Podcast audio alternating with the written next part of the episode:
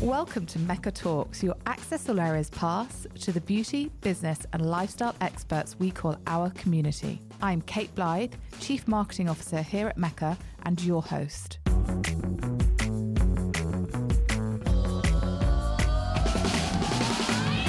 Hi everyone. Today, Wednesday, March the 8th, marks a huge moment in the global calendar and the Mecca calendar, and that is International Women's Day. Though themes of gender equality and female empowerment are top of mind for us every day here at Mecca, especially through Mecca Empower, our social change movement, which exists to champion equality and opportunity for women and girls, it's a day where the entire world is forced to stop and recognise the progress, or lack thereof, that has been made to create a world where women and non binary people are afforded the same privileges and opportunities as men.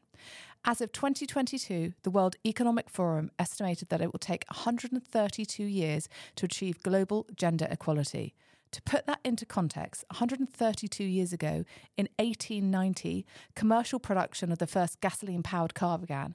The world's first traffic lights were installed in London, and New Zealand was about to become the first country in the world to grant women a right to vote. Today, while thousands of women attended breakfasts, luncheons, and seminars to celebrate empower, share their stories, and create drive for change, it is so important to remember that gender inequality is an everyday issue and needs to be confronted head on, not only by female identifying people, but by men too. In celebration of the incredibly driven, entrepreneurial, creative, and inspiring women we have featured on this podcast to date, in today's bonus episode of Mecca Talks, I'll be sharing 10 incredible lessons we've learned from the likes of Zoe Foster Blake, Jenna Lyons, Morgan Mitchell, Clementine Ford, Natalie Massenet, and more incredible women leading the charge. Let's get into it.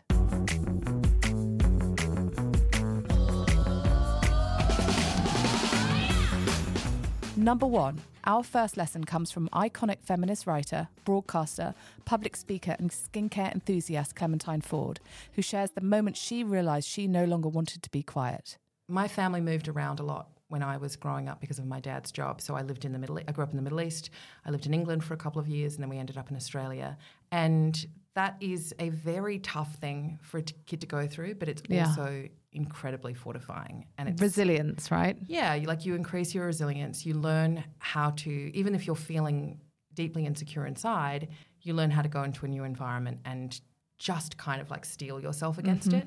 And I think that um, one of the things that helped me, I guess, was that, you know, we all of us have some experience when we're adolescents of feeling in you know shy about expressing ourselves. And again particularly as girls we we become very used to our opinions if they are the stronger they are being met with ridicule or being met with um, derision. But one of the things that i just sort of happened i guess naturally was when i was 16 i just moved schools again and i just got sick of being quiet all the time. I just got sick and tired of not saying things so as not to draw attention to myself. Because you know, I was smart at school and I had opinions. I just wasn't sharing them and then I just did it one day. And How did it make you feel? well, I remember th- this girl at school who I actually ended up becoming friends with shared an opinion in English class. It's 'cause it sounds so like ridiculous, and obviously, like people go through way worse stuff than this. But I, sh- I said something, and I heard her from across the room say, and I'm not making this up. I know it sounds made up, but she said to one of the other girls, "Who does she, who does she think she is? She's new." And, and I was like, "Yeah, I am new, and maybe that's who I could be." Now. You Yeah. know, we women and girls are always told who we are, Mm-hmm. and there's not a lot of support for us to figure out who we are by ourselves. So we conform often. But one thing that we're all attracted to is this idea of reinvention, which is why I love makeup so much as well. Yeah. Is that, you know, you can use it to love that. reinvent yourself. And I feel like maybe in that moment I was just like, yeah, I am new. Mm. And this is who I can be. I can actually be that person who uses their voice. And once I started doing it, I said this in my first book, once I started doing it, I realized that no matter how frightening it is, and no matter how much vitriol you attract because of it, and certainly throughout my career, I've received some of the most shocking abuse in terms of messages and descriptions of things meant Wow. men want to do to me.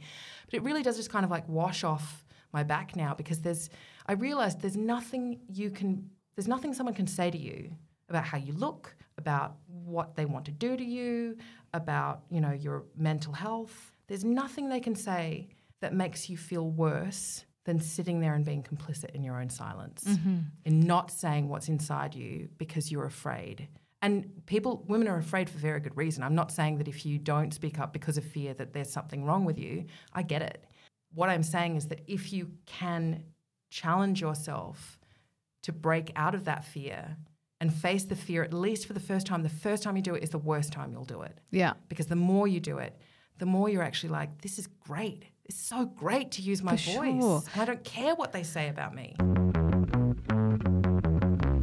Our second lesson is from Flex Mami, aka Lil Ahenkan, whose career as an influencer, author, media personality, broadcaster, founder, businesswoman, and professional opinion haver continues to flourish as a product of her unwavering sense of self and beaming confidence. Yeah, I'm not really about that filter lifestyle.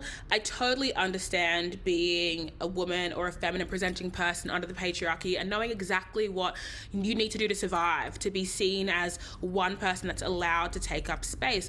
The world hates ugly people and the world hates people who don't conform. So I understand the pressure to want to just add a little filter, add a little something that gives you the illusion of being one of the many. And so I totally get it as a tool for safety, 100%. But I think that one thing that's for sure is like pain and suffering and dislike. And I think we have to challenge ourselves to get really comfortable or to learn tools and skills that make us more able to appreciate how we actually are.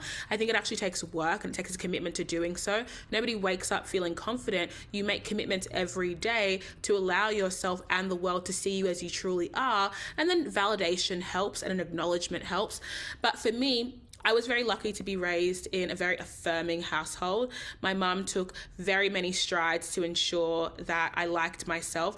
I mean, and she did it in ways that like made me hyper aware in ways that I didn't want to be. Like, for example, I remember she used to have this thing about me wearing earrings. She's like, oh, I just like hate when pretty girls don't like put on put on an earring and, and go out into the world with a full look. I'm like, it's not necessary. She definitely made me learn to walk in heels when I was like 13. She's like, it's a good skill to learn. But in the same vein, you know, she never she never let me get braces. She was like, these are your teeth. They're really beautiful. Where we're from, that's a sign of you know beauty to have a gap in your teeth. So no, I'm not going to let these Western beauty standards convince you that you need to change your teeth. With my features, with my body, she's like, I know what like what the vibe is here in the West, but where we're from, a curvy woman is seen as attractive. You're so beautiful to me. She's like, I know what people think and perceive about darker skin tones here, but where we're from, you have like, you're so beautiful. And so, whether or not I believed it at the time, She sounds incredible. she's honestly the best. Like, she's so cool. But whether or not I yeah, believed she it, sounds. Wait, she needs her own podcast. literally whether or not i believed it at 8 9 10 11 12 15 whatever it was instilled so by the time it mattered i was like oh wait like oh i forgot i wasn't the beauty standard like i thought i was cute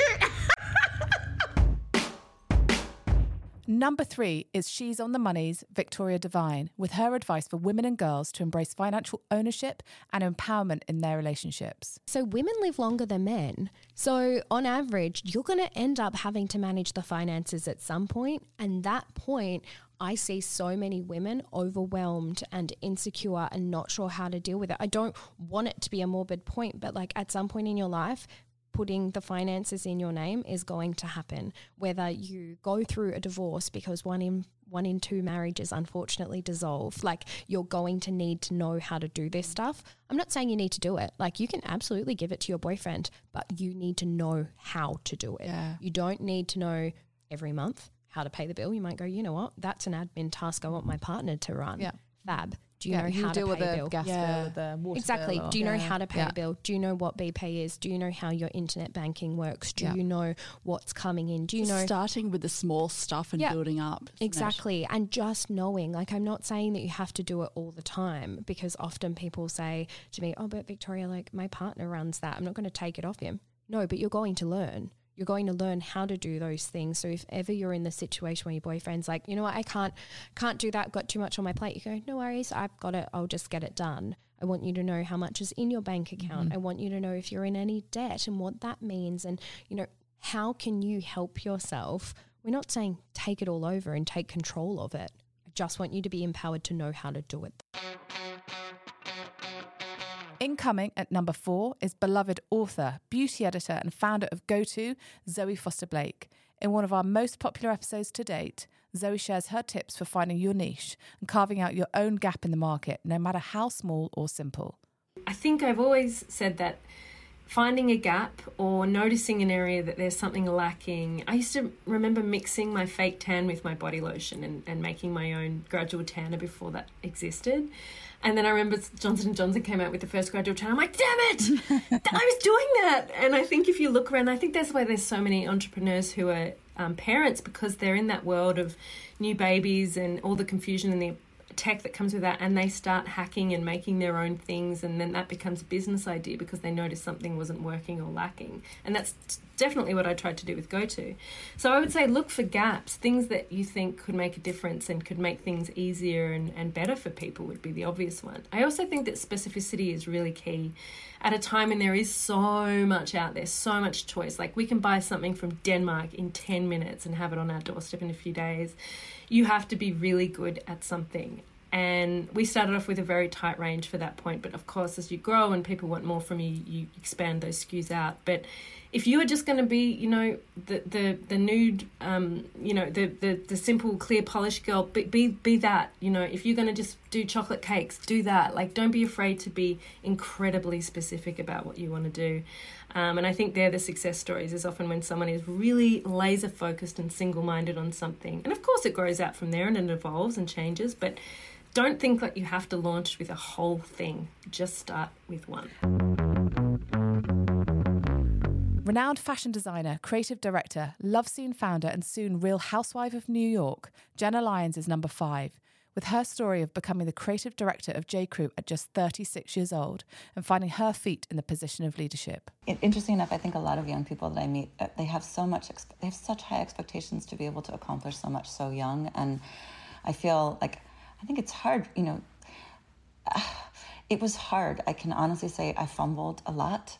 Um, I made so many mistakes. I made personnel and people mistakes. I, you know, I was. It did not happen overnight, and it was not easy. I think anytime you get promoted or anytime you take on a much bigger role, it takes six months to a year to really settle in before you understand how to, you know, push and pull the system. You know, I think um, the biggest mistake I made and the hardest part is you know when you are taking on a much bigger role you're still used to the grind and the way that you you have this well-worn path of how you function the kinds of things you want to sign off on you want to see you want to be involved in but there's just not a possibility to do that when you take on a bigger role. And that process of learning how to give up and give people more headway but also then step up and do other things it just it takes a while. And i I really stumbled and and and fumbled around that for a while. It's it's so hard. Um, so I think you know while on the outside it might look like I was incredibly successful right away, it's just not the case. I really did um, have to work very hard at figuring out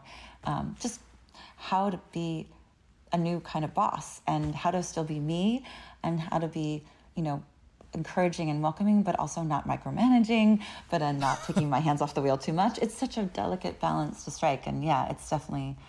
I, I for anyone who's doing it, give yourself a give yourself a beat because it's really it's really hard.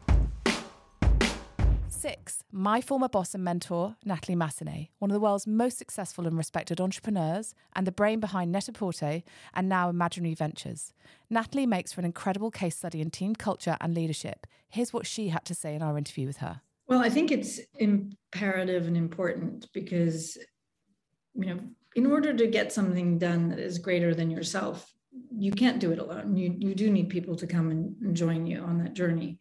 And everybody has their own motivations on uh, why they want to do something. And ultimately, it's for them to have a better life, to have a mortgage, to, you know, be able to go on vacation and, and take care of themselves and their family and their friends and and so you have to get everyone who is thinking about how something is great for them and not ignore that, take that very seriously, but at the same time, give everyone a common point of purpose and a common point, a common goal and a reason why you have that common goal. And so that you feel great about focusing you know such an enormous part of your time on on doing this thing, which is not you laying in a hammock with a tequila uh, on the beach. I Um, wish. I think making it fun, making it Mm. purposeful, um, making it personal, making people, you know, value their time and what they're doing. I think this is culture. I think if you read a book about how to start a business and there's a chapter called culture that feels so nebulous and so intangible, and what are you talking about? And um, it's a little bit like inviting people over for dinner Mhm. you open the door you welcome them you make them feel at home you you know you you get them the drink you know you don't wait for them to like go over and pour themselves something and you you you serve them first you um, you make sure that they're happy that the temperature is right that the lighting's good that people look good in the lighting and you know, and that you send people home before four in the morning and they get a good night's sleep um, i mean it's just I think it's um, when you are putting together an organization of people, you have to think about how Yeah. that group are going to coagulate and form a team. And I think there's a lot of lessons, obviously, in how coaches put together sports teams. And I always think of the all stars, Yeah. you know, whether it's in soccer or basketball, where you take a big star of one team that used to compete with another team and you bring them together in the all star and they have to form a team. And um, so I think the way that coaches do it with superstars and bringing them together um, is something that I always look at in terms of team building because you've got individuals and a team and you have to think about how how that system works um, and i think it's a killer advantage because if you've got 100%. somebody who who you know decides chooses that they want to come and build the thing that you think might be worth building you know they they have choices they have other things they have to do so you have to thank them for for that especially if you're going to be exigent and, and demand a lot from your Mhm. team Our seventh lesson comes from Emma Lewisham of her eponymous brand, who from New Zealand is taking over the world with her game changing approach to, su- to sustainability in skincare. So much so that her personal hero, Dr. Jane Goodall, took notice. Here's what Emma had to say about living out her dreams. You've obviously had incredible endorsement as well, and renowned environmentalist Dr. Jane Goodall has even endorsed your brand. You know, we learned about her and Brownies. She has always been an inspiration to me and someone. When I was 10 years old, the school speech competition, I spoke about Jane Goodall. The very first book that I bought my daughter, who's now three, they have these um, books on for young people around inspirational people with Jane Goodall. And I, when we had done this work, I had a dream one night. I know this sounds crazy, and I was like, a dream that I wrote to her, and I told her what work we had done and what we had achieved. And so I woke up in the morning and I said to Isabella, a team member of our, ours, who we were in Australia at the time, I said, I'm going to write to Dr. Jane Goodall and I'm going to tell her about the work that we have done. And so I did that, reached out, wrote her a letter, and she replied. And went, went from there. We've done some work together. She's asked me to sit on um, on a board of hers. She we've done podcasts. She's she's an incredible woman, and so for her to say Emma Lewisham is paving the way for the beauty industry and represents what is a truly sustainable model, it was it's one of our most proudest moments. How did it make you feel though, Emma? Because uh, for the brand, amazing, but for you, who has always looked up to someone, that's like, you know, that is one of the one of life's magical moments. How did it make you feel? Ah, emotional. I come from a very, you know, humble background and with my family and I grew up in very small farming towns in New Zealand and I've had to always work incredibly hard. You know, even Emma Lewisham, for three years I kept my job with our co-founder Kimberly and we worked every single night, every weekend, every Christmas holiday every spare hour on this business because we needed the money to be able to fuel it. So there was never any handouts for me and um, leg ups. And so it's truly been something that I've worked incredibly hard for. And so for to have that, you know, this young girl from this humble beginning, it, it was pretty emotional. Still makes me emotional. Nadia Hernandez, the incredibly talented artist behind last year's Mecca holiday packaging and campaign, is the woman behind our eighth lesson. Nadia shares her experience as a Venezuelan woman living far from home through various creative disciplines and mediums. Bursting with colour and energy, her work explores political narratives and family stories while celebrating culture, identity, and togetherness. In this excerpt, Nadia offers advice on authenticity and being kind to oneself. I think it's so hard because I think one of the things that I've realized or that I've been working through as I step into like the sort of next chapter of, of my career, and my work, and my womanhood as well is um, the amount of pressure that I've put on myself in the past to achieve certain things or to communicate a message and like my one piece of advice or what I'm trying to unlearn or you know relearn within myself is just to be kind to yourself you know to have patience to to rest to um, reflect and to believe that like whatever small action and whatever feels authentic i think it's like whatever feels authentic to you in in telling your story or in um, helping others or whatever that might look like just you know like it's one step at a time it doesn't have to happen overnight Exactly. And Yeah. it's like a, you know, to your point, it's a forever story, right? So it can continue to evolve. Yeah. And it can change and sometimes you don't get it right at the beginning you know Yeah. and yeah you've got to make mistakes and keep going Number nine is the words of Olympian Morgan Mitchell, who has represented Australia in 400 and 800 metre races at the Olympics, Commonwealth Games, and World Championships. Leading by example, Morgan paves the way for future female athletes. It's quite funny. I always thought I would feel the pressure, but I don't feel it at all because it just goes back to being true to yourself. And for me, it's always just lead by example. Mm. And if I am, I know I, I know who I am. I am who I am. a bit of a tongue twister, but I know young athletes. I train with a lot of young athletes as well, so I can definitely vouch for this. But they see me just carrying on as Morgan. Yeah. And I just want to lead by example in the way that people I, like, oh, she's just being herself. She's doing what she wants to do. She's not sitting down and giving seminars and this and that. And the, here's the book of how to become a professional athlete and change the world. Yeah. It's just get about your business. Do it in a way that is authentic to you, and people will naturally follow Yeah. in a way that is authentic to them. And I feel like that's, in my opinion, probably the best way to lead mm. is just, yeah, by example. And, And try to enjoy it as well, right? Absolutely, yeah. If you've got that talent and you've got that like focus, yeah. it's pretty exciting for young athletes upcoming. I mean, it opens up your world. Yeah, a hundred percent. And one thing I love to showcase is that you can run, you can be professional, but you can also have fun, and that sport does come with great opportunities. And I want the next generation to see that. Is that if I again actually commit to rowing,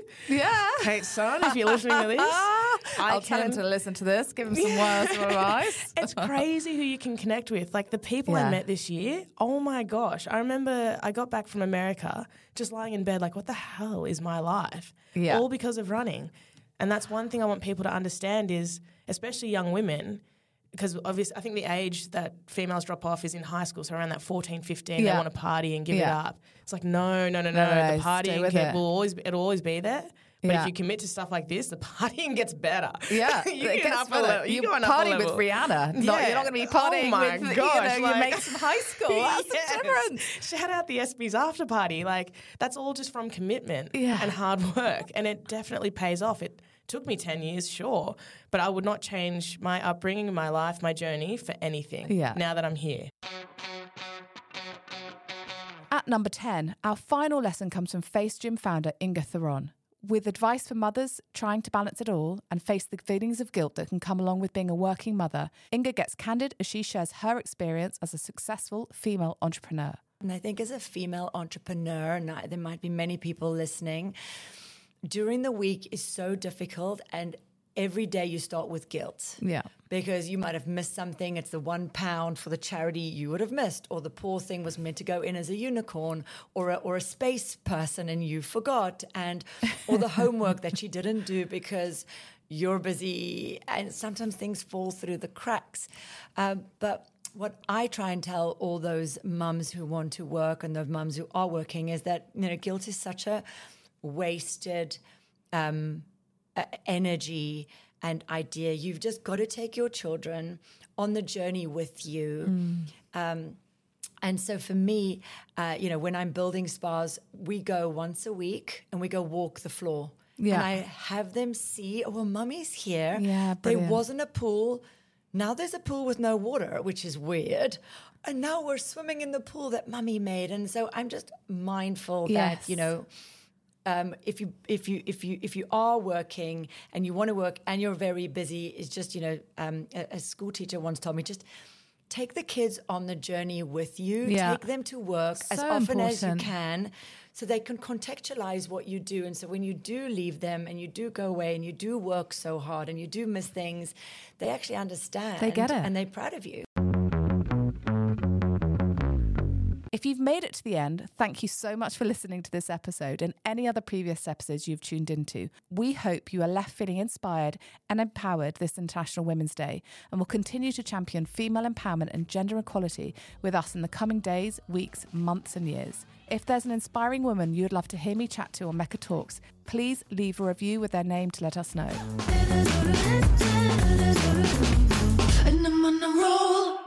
Thank you for listening to this episode of Mecca Talks. If you liked what you heard, follow us on your favourite podcast app and you'll be notified as soon as our next episode becomes available. Don't forget to rate, review, and share this episode with your friends.